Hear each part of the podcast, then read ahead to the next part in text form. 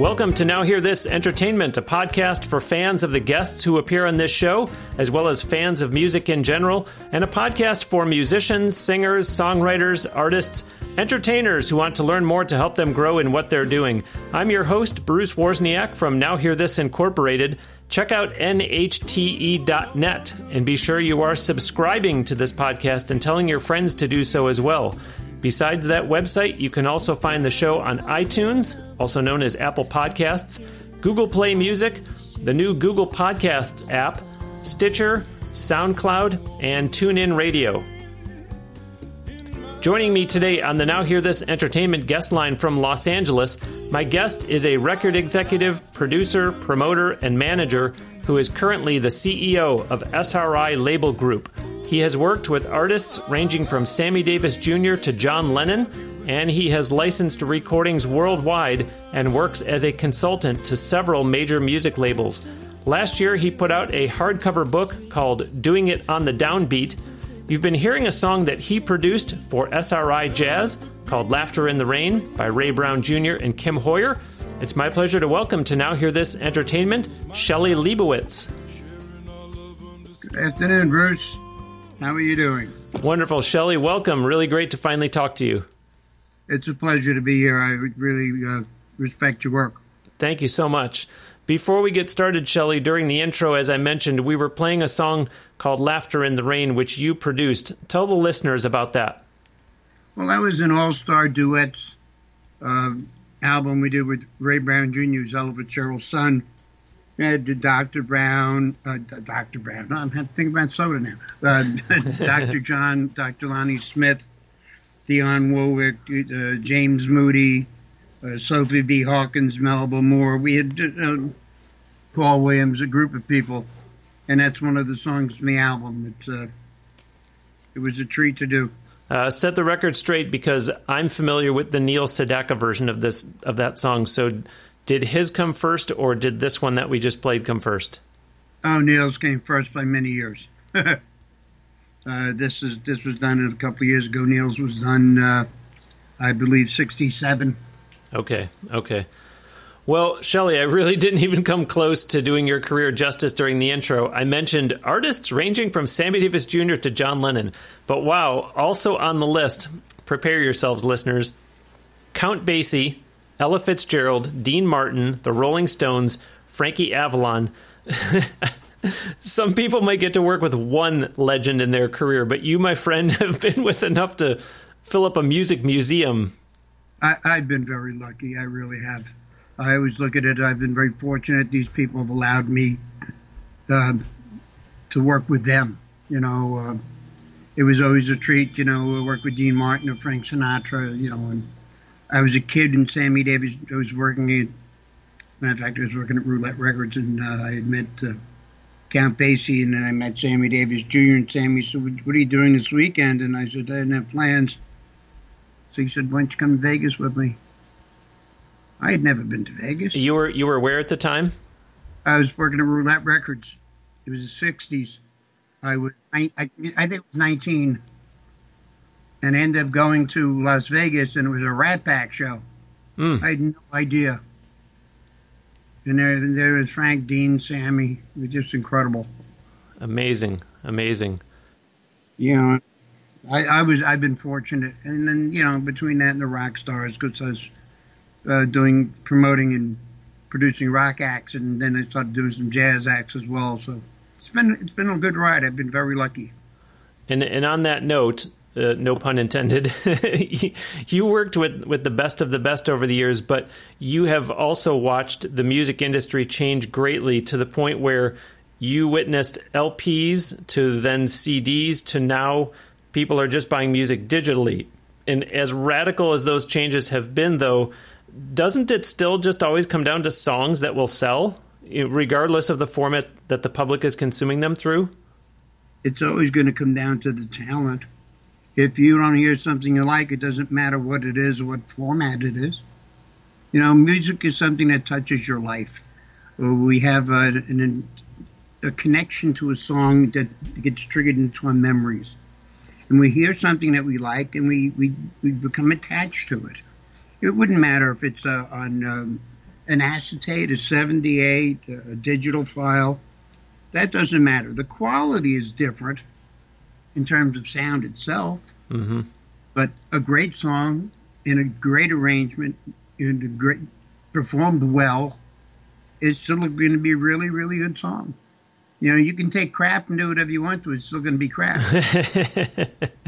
You can only polish an apple to, to be an apple. You know what I mean? Yeah. Well, do you think that we missed out on anything because of the great technology that we do have now and the way that music was being recorded back then, in terms of, you know, boy, if the technology that's around today was around when the Count Basies and the Ella Fitzgeralds were there, or or or is it, you know, their music stands the test of time regar- regardless of how it was recorded?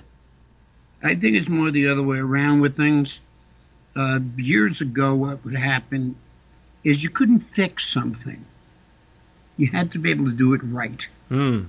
Time, because in the old days of tape, you kept re- recording over the tape before before the years where you could even punch in. So if you made a mistake, you had to stop and, and start again. People were very well rehearsed before they went into the studio. Mm. But also because of that, um, people worked harder. You know, they really did. Uh, I think that the other things that have changed, you know, in, in the early days, well, the record companies found nineteen ways to rip somebody off. Mm. You know, it wasn't about anything other than let's you know, churn them and burn them, you know. Uh, they didn't care about the artist, uh, and now there's no artist development. In the earlier days when we signed people to a contract, it was artist development. We worked with an artist, and sometimes for, for a year or more before we even released anything, because we wanted to make sure that the people that we signed that we believed in, because we believed in their talent, would be showcased in a way where their talent would be showcased. You know, it's it, we polish that apple. You know, you taught somebody the best way of doing something. Had vocal coaches work with people and best great arrangers and everything else to make sure that something was really good. And you know what? That's why so many of those people lasted for so many years.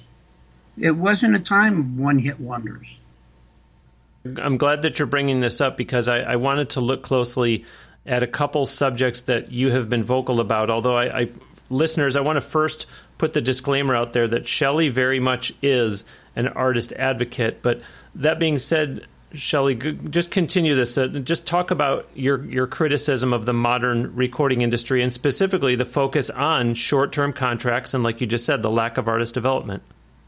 Well, I think it started in the nineteen seventies. Um, when most of the labels decided everybody needs to be able to write, because they wanted to own the publishing. And not everyone is a songwriter, let's be honest. You know, in the old days, the reason we had basically songwriters who weren't performers for the most part, and performers who, for the most part, weren't songwriters. And I remember when I would go to the Brill Building every day and go to the different songwriters there, what do you have today?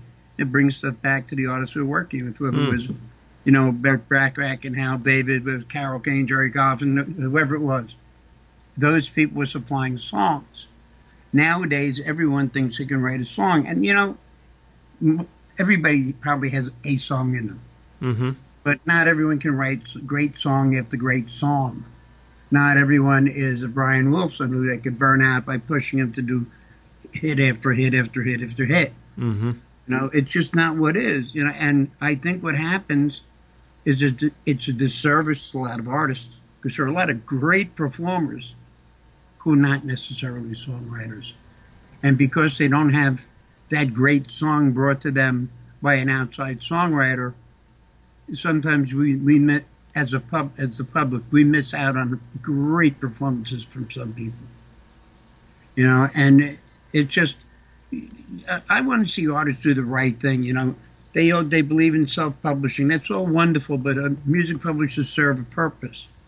They audit everything. They make sure all the uh, royalties are paid in. They also play songs with other artists to record. So they have their purpose.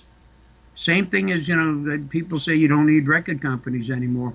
Yeah, you can get stuff out there. You're not going to go directly to iTunes or Spotify or other places, because they don't want to deal with every independent artist. So you're going to have to go through somebody, but somebody, reason, purpose for a label, who's going to do the promotion and marketing? Who's going to work radio? Who's going to do those things? It doesn't happen automatically. Well, Shelly, what changed? What, what? Why is there a lack of artist development? What? What? Ha, what, what do you think was the cause well, of this? It's simple. Lawyers. Mm. Lawyers got into the music business. Lawyers started controlling what was being done. You know, and it came down to how can we screw them? How can we get the most out of it? We don't care about them. We don't care if the artist is there tomorrow. Okay, okay. I know, I know, I've told art, I've shown artists that, you know, where they're being burned and they don't know it. Mm. The lawyers, they go to quote-unquote music attorneys. Mm-hmm. Most of them have never worked inside the music business. So because of that, they say, oh, you're getting screwed on royalties for, for free goods, or royalty not inappropriate uh, accounting. It's not where the money is. The money is when they have in a contract a container charge, where they charge you twenty-five percent of the value of a box of of, of like forty C Ds for the, for the cardboard box that it's in. Mm. Where they charge you for other things that they're not paying. In, in the, when a contract calls for payments for health, welfare, and pension payments to the union, and they don't pay them. Hmm. There are a lot of places where they're taking advantage of people, and I'm there, I'm very happily there to testify for the artists to get them what they deserve. Because, you know, it, a, a true talent is so rare. How does an artist know that, that they've got a good entertainment attorney? Because I think I think you're you're onto something here, where someone sees, well, this person's specialty is they're an entertainment attorney, so they must know what you know what to look out for on my behalf. So I think they need to find out who else they've represented, what kind of cases they've done, what kind of results they've had. Mm. I think they need to ask the important questions. Where do you think I'm getting st- stolen from? What okay. can you do for me? How do you protect me? Mm-hmm. How do you make it better for me? How can I end up, you know, in, in a position where a label's going to treat me better? You know, uh, I look and I see some of the old contracts. We brought up, I, I personally brought up the catalogs of a lot of older companies. And the royalty rate on some of those contracts are ridiculous. Two cents a song. Wow. So what I did, for the most part, if we went back to the artists or estates in that case, and we said, here's what we're going to do. We have the right to only pay you two cents a song. Mm-hmm. I think it's ridiculous. Give me a couple of pictures no one's ever seen that we could use for album covers, and we'll change the royalty rate to twelve percent. Wow. Wow. That's fair. And we did it. We've done it with a lot of people. Uh, right now, our record labels, Uh, established artists who come to us with a finished product, we do fifty-fifty deal. Wow. No, recoup- no recoupable costs. That way, they're responsible. They're bringing an album to us, and we're going to pay for all the marketing and promotion. And have you caught criticism from other record labels for operating that way? I, there's a lot of people who don't like me, but it's another story. I don't care. You know, uh, we... There was, a, there was a press release about it called The Dinosaurs, you know, because myself and a bunch of other people have been around a long time. When we do something, you know, we do it the way we believe it's best, or what's best for the artist. It, it can't just be about anything else. You know, the music business is the music business. If it's done properly, an artist can do well. Uh, go back to the, what it was all started out for and the purpose, and people don't understand that. The recording industry was started as a way to promote artists, because if their songs are heard on the radio, there'll be, there's more demand for them to work. And because there's more, more demand for work, the more radio play, the less promoters have to lay out to advertise, the more they can pay the artist. Hmm. And in general, like in, here's, uh, for instance, the Rolling Stones will make thirty-five, forty million a man on the road. They may not, they don't make that kind of money from twenty years of record sales. Mm-hmm. You know, it's it's just what the right thing about it. You know, and it's understandable. You know, I've had agents say to me, I like the act, but not well known enough, and we don't want to push a rock up a hill. Give me somebody who's on the radio where there's a lot of demand. I'll book them all day. Mm. And, uh, you know, in the, the age of streaming, it's come down to what do you want to hear? Who do you yeah. want to hear? Yeah. And why do you want to hear? I think young artists forget that there's like forty, fifty million songs on iTunes.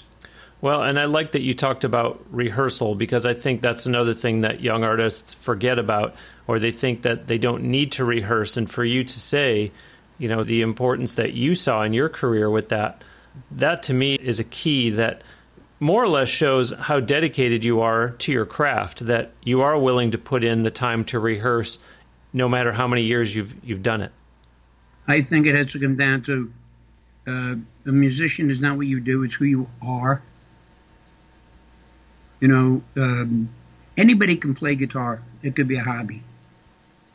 If you have to do it, mm. but you can't not do it, then it's who you are. Wow. Wow. You know, uh, those are the people who, even writing songs, uh, John Lennon. Yeah, I I have, I, I have, I think, ten different versions of Imagine. Hmm. John, working out in the studio because he wasn't sure which the right arrangement. So so many different times, sit down and, and like I did about ten, twelve days of eight-hour days of working on the one song mm. to get it right.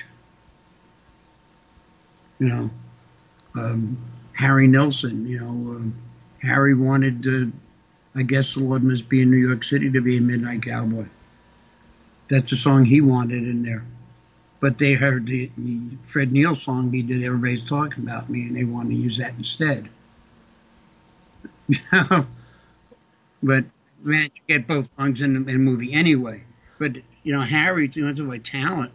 He was having an argument with somebody, and he finally gave up. He said, you get your point of view, I have my point of view. We all have our own point of view. He, mm-hmm. On one napkin, he wrote The Point. Hmm. And he wrote the animated thing, The Point was Forest, you know. Yeah, it sounds like you're talking about the difference between a song being good versus being good enough. Well, it's, it's a matter of, I think, I've heard this from a few different songwriters. It's like the birth of a baby. Yep. It's that idea. And the idea stays with you. And sometimes it's just, you know, a guitar lick that starts. Sometimes it's it's, it's lyric. Every writer writes differently. But working on it and working on it and getting it right. That's right. That's right. So I'll go back to I'll go back to the to the people I consider the greats. Sammy Davis rehearsed almost every day. Mm. After being in show business from the time he was a little child, we did a show at the Copacabana one night. In the late nineteen sixties, and after the show, he said, we weren't tight enough. Three o'clock in the morning, the band was back on stage to Copacabana rehearsing his show. Oh, my again. gosh. Oh, my gosh. Ella Fitzgerald always had to, she'd say to her son, she'd say to Junior, I have to go. He'd say, I started looking around. I knew she had to go back out on the road. She couldn't stay home that long. She had to be out performing. Hmm. She lived on stage. You know, Sinatra rehearsing all the time. Frank in the studio with the Nelson Riddle Orchestra, you know. And we couldn't fit the whole uh, orchestra in uh, Studio A in, in Capitol, so we used the sound stage at Warner Brothers.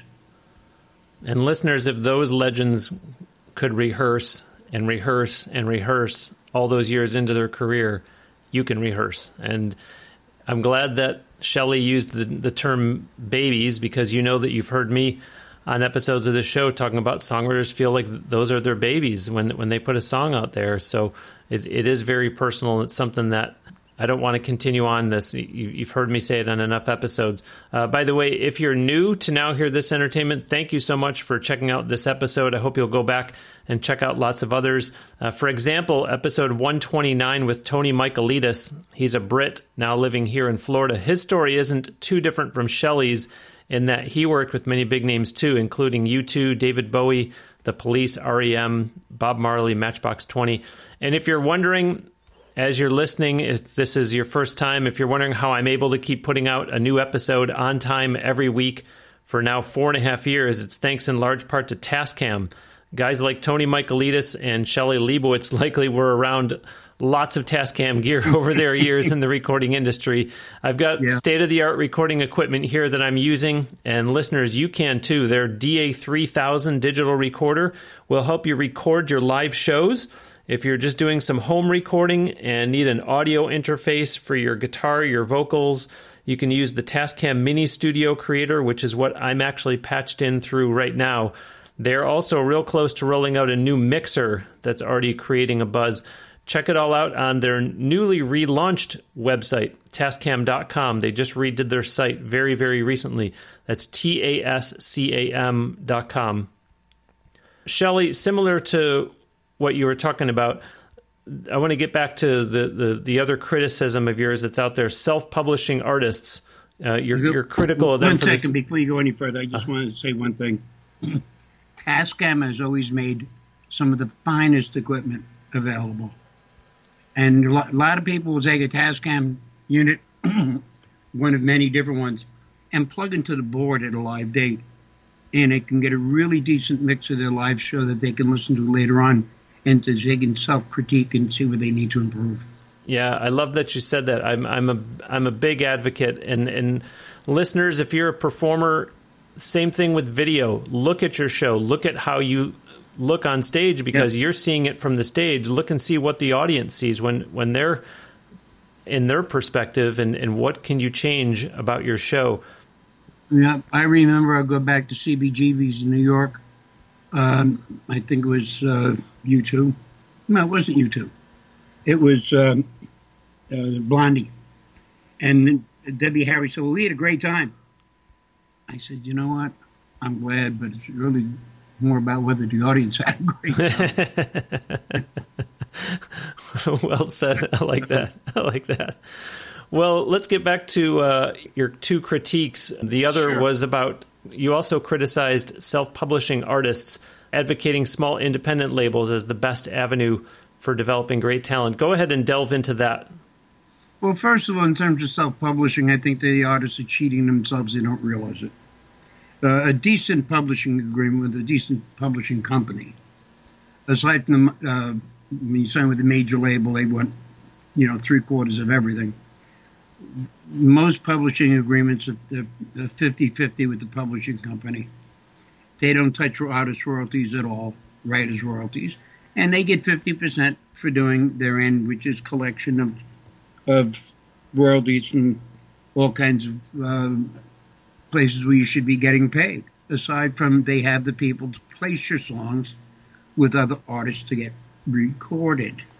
Also for commercials and other things. Things that you're not capable of doing yourself, because you don't, you're not in that business. Your, your business should be the artist. Mm-hmm. You know, uh, and a label, you need labels for one reason.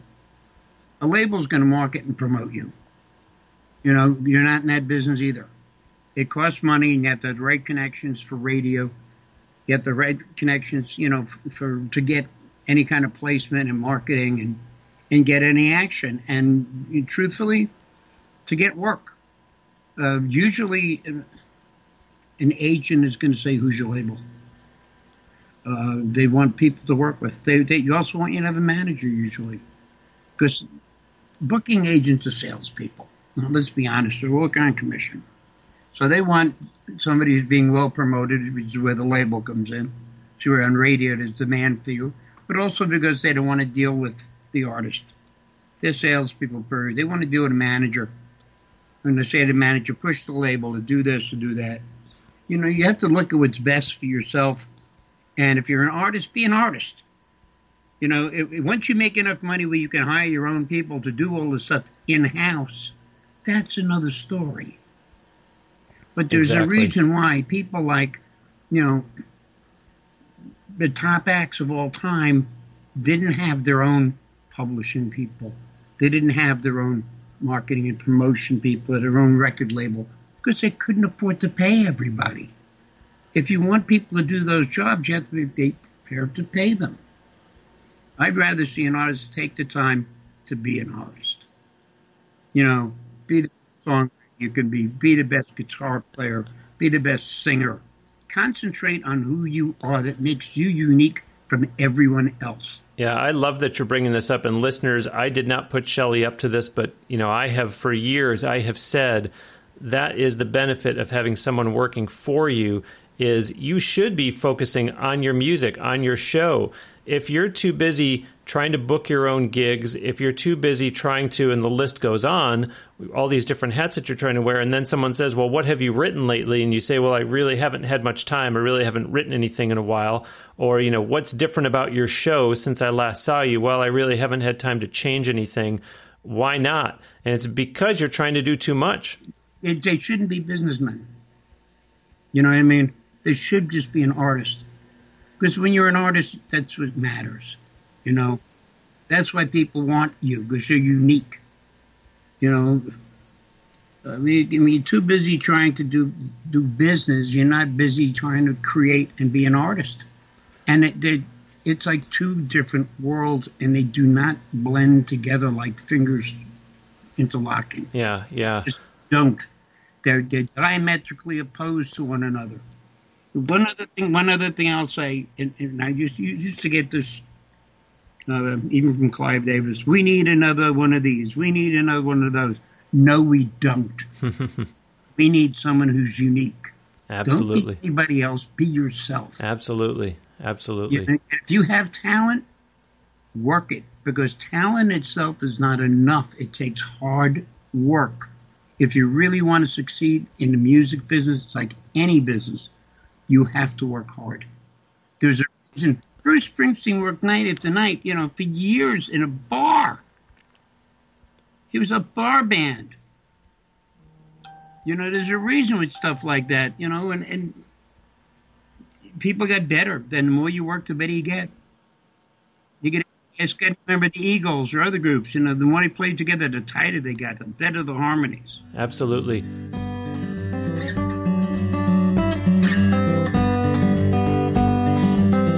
Okay, now it's time for Bruce's Bonus. This is a segment here on Now Hear This Entertainment where I take off my hat as podcast host and put on my hat as president of Now Hear This Incorporated, giving a helpful tip for the listeners that are musicians, singers, songwriters, entertainers who are out there trying hard to make a go of it. Today's bonus is, in the quest to strive for positivity, be honest with yourself when it comes to meetings and conversations. Don't start telling others and yourself that something went really great unless you are rock solid confident. I have a pile of C Ds that I've never listened to from artists who hand them to me to listen to too hastily. Don't tell yourself or others that someone is going to get back to you about your music, about a booking, about a sponsorship, whatever, when you aren't even sure that the other person felt the same way about the discussion as you did. Wait until there's some meaningful follow-up and some momentum so that you don't get yourself down when you never hear back, all because you felt that giving them a C D meant you were going to get something from them. As I said that I have experienced as the receiver myself, there's always a chance that you handed it over too fast in the first place, especially if the other person didn't ask for it. Keep your chin up, stay positive, move on to the next thing. And that is today's Bruce's Bonus. That's really great to know, isn't it? Very helpful, right? Bruce gives out a tip just like that on every episode of this show, and there's an easy way to get all those that he gave out over the first one hundred sixty episodes. The ebook series called Bruce's Bonus Book contains four volumes, and they're all available for purchase and immediate download at w w w dot bruces bonus book dot com. Order yours now for helpful tips that you can apply to your career right away. I want to go back to that you talked about one of the things that a label can do for you is, you know, nowadays everybody wants their song placed in film and television. Everybody is chasing the same thing. Everybody wants their song placed. How do I get film and T V placement? And Shelly, you said that's another one of the things that a label can do for you. So if you're trying to chase that yourself, again, it goes back to what Shelly's saying, that you're taking time away from what you truly should be doing, from working on your craft. Let the label go get your music placed in film and television because they have the connections. It's also a matter of knowing what the you know, the fees should be and then negotiate them. Mm. You know, we have, fortunately, we have music supervisors coming to us because we have a big catalog, you know, about seven thousand songs by major artists. So they come for certain things for certain purposes. But, you know, there's other times where, you know, you say, hey, this song would be perfect for this commercial. So you need someone who knows how to get to that company. And it's not, all right, we have a vegetable song. It's not about getting a bird's eye. It's about getting to the people doing the commercials for bird's eye. Then and who is doing, who is doing the, you know, the, the song placement. You know, it, you have to have people know how to do this and how to approach it. Yeah, I love that you said that the label is also going to know what the fees should be, because if you're an individual artist working on your own and you do get fortunate enough to get placement, they're going to tell you, oh, this is what we pay everybody, don't worry. And you're going to say, well, I guess I have to believe them. And you're just going to be so tickled that your music is being used in film or television. You're going to think, well, I was hoping it would be more than that, but oh, well, this is going to look great on my resume. And little do you know that the label probably could have gotten you more. You know, it, it's great, and it's great promotion to have a song that's played on a national commercial. But I can tell you that I know one person that was approached for a commercial, and it was a six-month run for Northeast for Chevrolet, and it was for the song um, Sleepwalk by Santo and Johnny. And it went to Johnny Farina. John, they gave Johnny Farina twenty-five thousand dollars. He was thrilled. Hmm. The fee should have been ninety-five thousand dollars. Mm. Wow. Wow. Plus, close to the same amount for the music publishing rights for, to sync it. So he would have made the, the ninety-five plus half of the other ninety-five. Oh my gosh. Instead, he got twenty-five grand. He was happy it didn't help because he didn't know. Yeah, yeah. That's a, that's a great example, a great, great case study. Here's the reality. If you get a really good manager, you got to pay him. But a really good manager is going to make sure you make a lot more money. You got a label that's behind you. See, the hardest thing in this business sometimes is get people to believe in you. Talk is cheap. But if you get a, even an independent label who believes in you and say, hey, look, here's what you should do. Let, take a little experience here. You know, listen to this, listen to that, try to do this, try to do that. And then maybe you can get this done, get that done. I know right now there's so many radio stations. I know um, one of the things that we do, it's like forty-four thousand stations. Because there's so many between the United States, Canada, Europe, Australia. Just try to get to something started. Mm-hmm. You know, and then it's aside from like radio pluggers in the U S, mm-hmm. It's all separate. And you need people to do this stuff, but you have to have somebody who believes in you. Absolutely. And you have to be willing to do your part. Absolutely. Because you know, you can sign a contract and a record company can promote it, and if you don't get out and work it, it doesn't matter. Because if you don't get out and work, you're not going to make money. Yeah, I wanted to go back to a great quote that you just said a few minutes ago. I feel that it bears repeating because listeners, as I said before, Shelly is very much an artist advocate. He may sound like he's outspoken on these issues, but it's because he's passionate about it. And he wants to help artists understand what they need to do to be successful, to make a living in the music business. And you heard him a few minutes ago. He said, talent is not enough. You need to work hard. It really is. You know, there's not enough great talent. You know, if you look around the world, everybody tries to knock off what comes out of the United States. But they can't knock off American talent. We generate the best talent on the planet. We just do. And, you know, talent is unique. It's so valuable. I can't imagine uh, not having music everywhere. If you think about it, every movie, everything, without mu- without music in it, it sounds hollow. It sounds fake. It sounds unreal.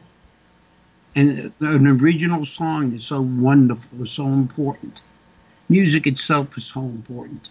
But you have to work at it. If you want to be good, you have to practice. You have to rehearse. You have to improve. You can always be better. And I, I just, I love I love music. I love artists. I help, help artists anytime I can. I give advice to anybody who's really worth talking to. You know, um, I want to see people just be the best they can be. And uh, I know that they're there. And I'm thankful for somebody like Bruce who's making sure that the word gets out of what you need to do. And people know that we care. Because as an industry as a whole, we do. We cherish what we have. because, you know, no one else can do it, but they would be doing it. Yeah, yeah, I like that. Well, Shelly, as you know, there are listeners to this show who are singers, songwriters, artists, musicians, uh, aspiring entertainers who subscribe to this podcast so they can t- hear tips each week from me and my guests to get ahead in their performance career. So now that I've got a guest on who is with a record label, I know those folks are going to want me to ask you what it takes for them to get signed to a record label. So, you know, as much as we talked about talent and hard work, what else can you give them as a takeaway? Is it knowing the right person? Is it being at the right place at the right time? Is it submit, submit, submit, and eventually someone's got to give you a break? What's your advice on this? I'll put it down into basics. Make sure you have your shit together. If you want to you want to make a presentation to a label, like one of my labels or any other label, make sure you have it together. Have a bio, have whatever press clippings, have information on your stuff, have a couple, at least a couple of demo songs. You know, the rule of law that from the time I started going back to Hanging American, Hanging Capital, Roulette, any labels, we listened to like three songs by any artist. If we didn't get hooked on something within the thir- first thirty seconds on, on those songs, we passed on them. Make sure you put your best foot forward and work hard if you really want to do it. And if you were rejected, keep going. If it's who you are, you always keep going. You're always going to get better. You know, John Lennon thought his early stuff was crap. Hmm. You know, uh, a lot of people felt that way.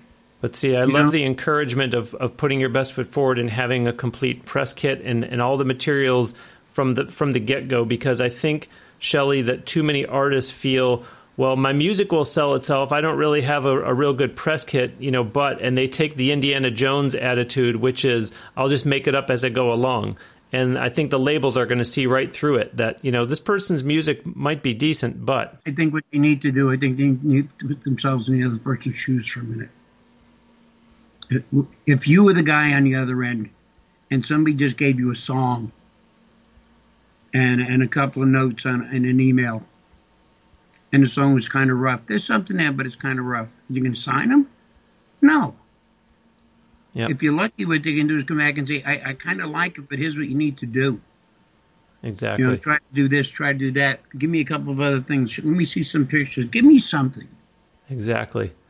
If you want me to believe in you, give me a reason. Shelly, who is who is out there in two thousand eighteen that is doing it right? That meaning that you admire not only their music, but you admire the way they carry themselves, the way they do business. You know, I, mm. I guess someone who's the whole package, not only good talent-wise, but great image and kind of a, hey, folks, you know, follow yeah. this guy or this gal or this band's blueprint, and, and you likely will see fruits of your labor. Bruno Mars. Hmm. Wow, you didn't even have to think about it. I like that. No, not at all. Imagine Dragon. You know, there are people there that just kick ass. You know, even Justin Timberlake, and he's doing it all.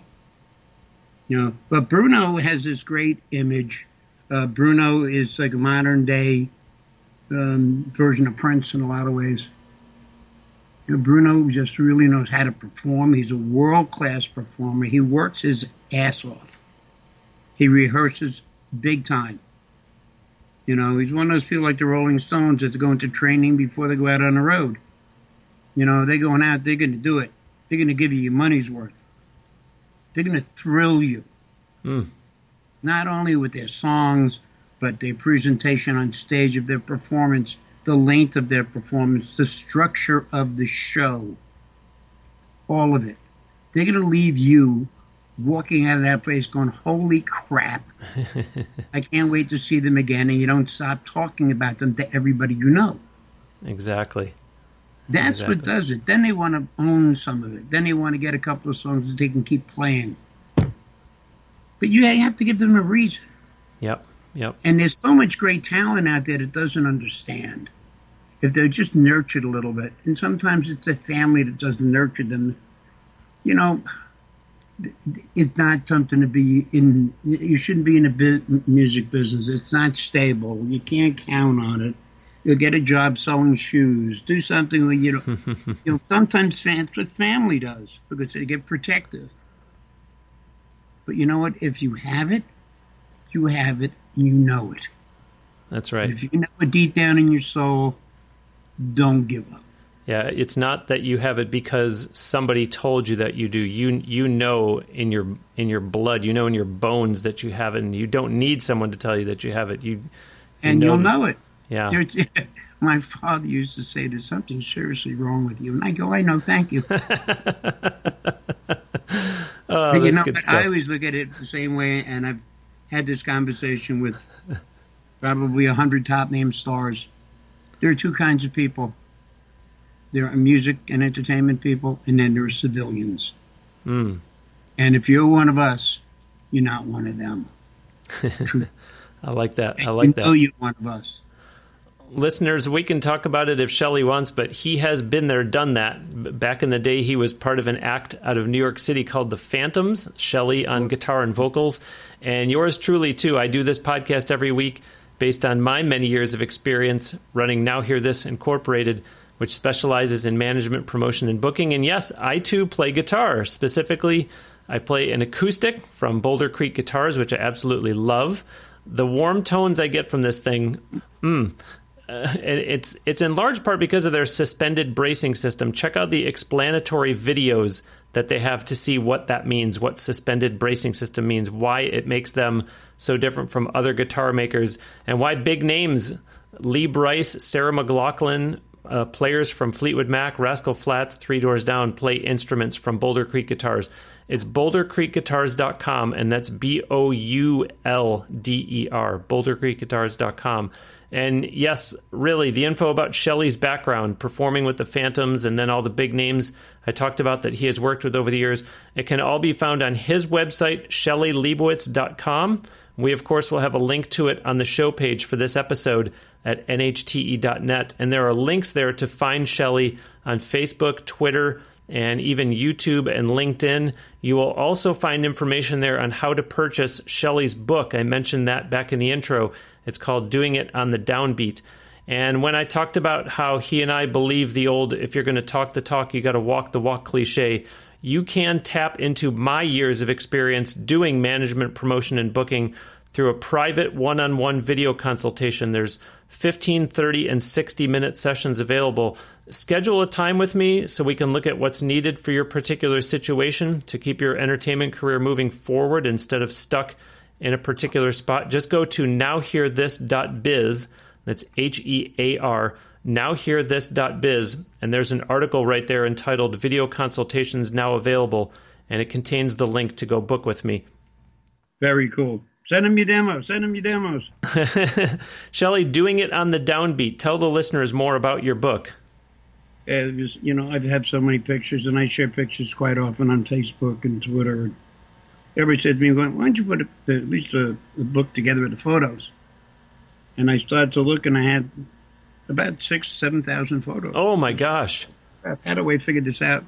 So we just did an abbreviated thing. It's like fifty some odd pages, and you know, it's uh, pictures you wouldn't expect to see. You know, like Mike Bloomfield uh, and Al Kooper with uh, Norman Rockwell. You know. You know, there's pictures of every major rock and music star you can think of. Wow. And wow. It's just a small fraction of, of stuff, but it's a, it's a nice inside look, and it's not an expensive book. I imagine it took you more time to figure out which pictures to put in than it did to, to actually produce the book. Yeah, you know, we tried to do the best I could. You know, I, if I did the book that the publishers wanted to do, it would be too expensive for most people. Hmm. You know, they were talking about doing a book, a very large format, and do like three, four hundred pages. I said, "Who's going to buy it? It's too expensive." Wow. So we tried to do something that, you know, was like in the, you know, thirty dollar range. You know, um, people can afford it. I really admire your attitude. It, it's very consistent throughout, and it's uh, it's rare. So uh, my my hat is off to you for that. Well, I don't wear hats. Where you? uh, you're a good person to ask this to. I, I often find myself wondering what it's going to take to keep the sound alive that seems to be fading away. I'm thinking of years ago when pop ballads, a, adult contemporary music from, gosh, a long line of people, uh, you know, Stephen Bishop, Gino Vanelli, Dan Fogelberg, Barry Manilow, you get the picture. And those, those were a staple on radio. And now it seems like, you know, with few exceptions, Um, you know, maybe Michael Bublé, Josh Groban, I don't know who else, maybe Sam Smith. You know, no one is really doing that style consistently. You know, you might get a pop artist that throws out one ballad, but in other words, it's not their typical sound. There's a reason for it. Yeah, I'm glad. I was going to ask you if you agree with me, and if so, why that is. It goes back to songwriters. It's a lack of songwriters. When everybody's writing, you know, people are going back to the songbooks. They're going back to classics. Because people aren't producing new classics. Yeah, I said it to Snoop Dogg. People are not going to be humming what you're doing in the shower two years from now. They just won't be. And music publishing's been really hurt because of that. But the reality is it's hard to write a really good ballad. It's hard to know the structure of a song. And most people, they're not teaching song structure. They're not teaching people about, you know, verse, chorus, verse, where a bridge goes, how to build a quality song, what what uh, consists of, of a really good hook that people will remember. Mm. So people turn around like Michael Bublé and go back and look at the standards, and they start recording the standards. Yeah. Those songs are beautiful. And how? You know, look at Billy Joel's catalog. Oh, gosh. So there's certain people, you know, there's certain songs. Even Nile Rodgers, some of the stuff he did, like the stuff he did with uh, with Prince and with other people. You know, the, the great songs are great songs. And that's what it's going to come down to. Don't worry too much about image. Worry more about song. If you write a great song, people don't care if you have a bag on your head. It's really the truth. Because let's be honest. Your first impression of, of a song is you hear it. You don't see it.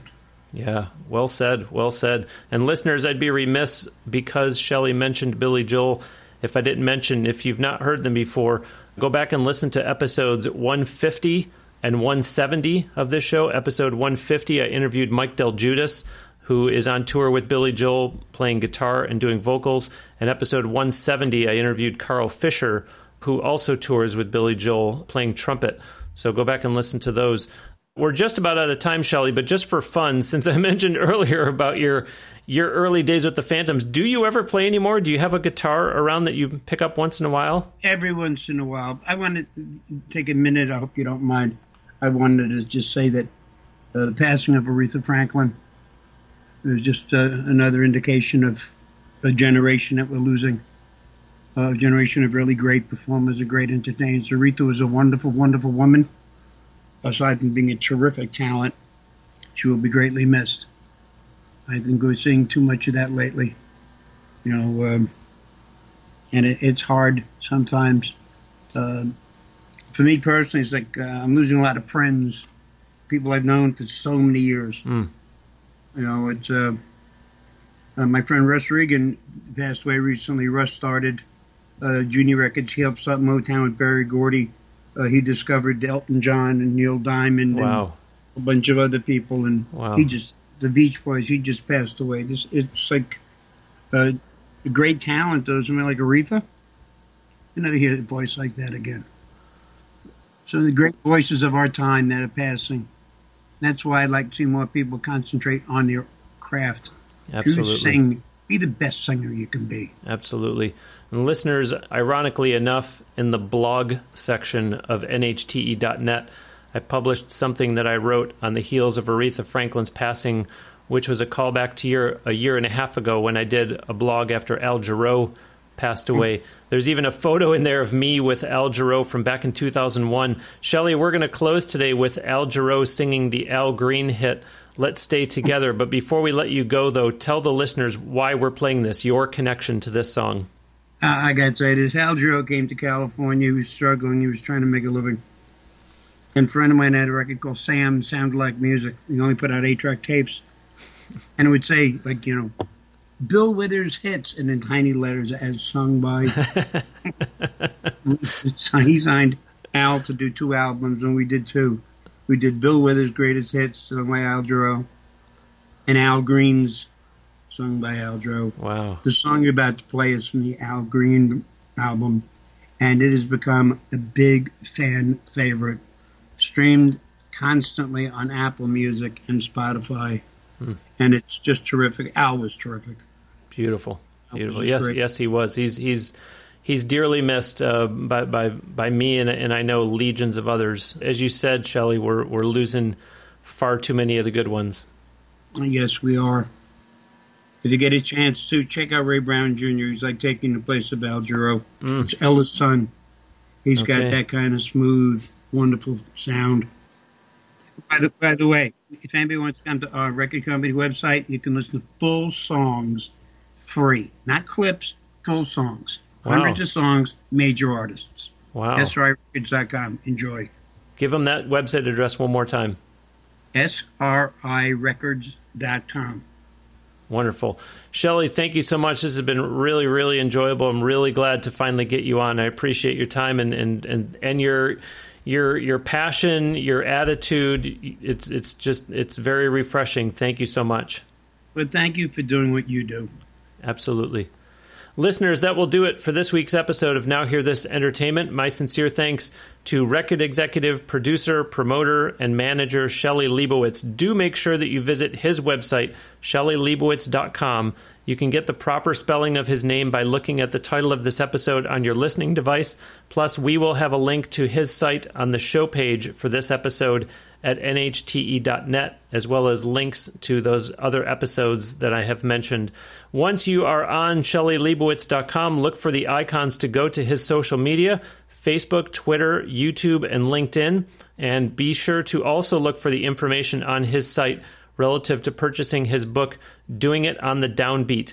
And as I mentioned before, if you need help with your entertainment career, let's have a private one-on-one video consultation, which you can schedule with me by simply going to now hear this dot biz, where you will see the article called Video Consultations Now Available. That will get you on your way to where you can book with me for a fifteen, thirty, or sixty-minute personal session, and we will work on your top challenges so you can keep your career moving forward.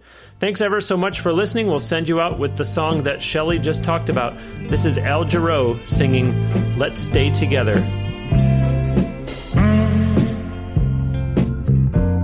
I'm so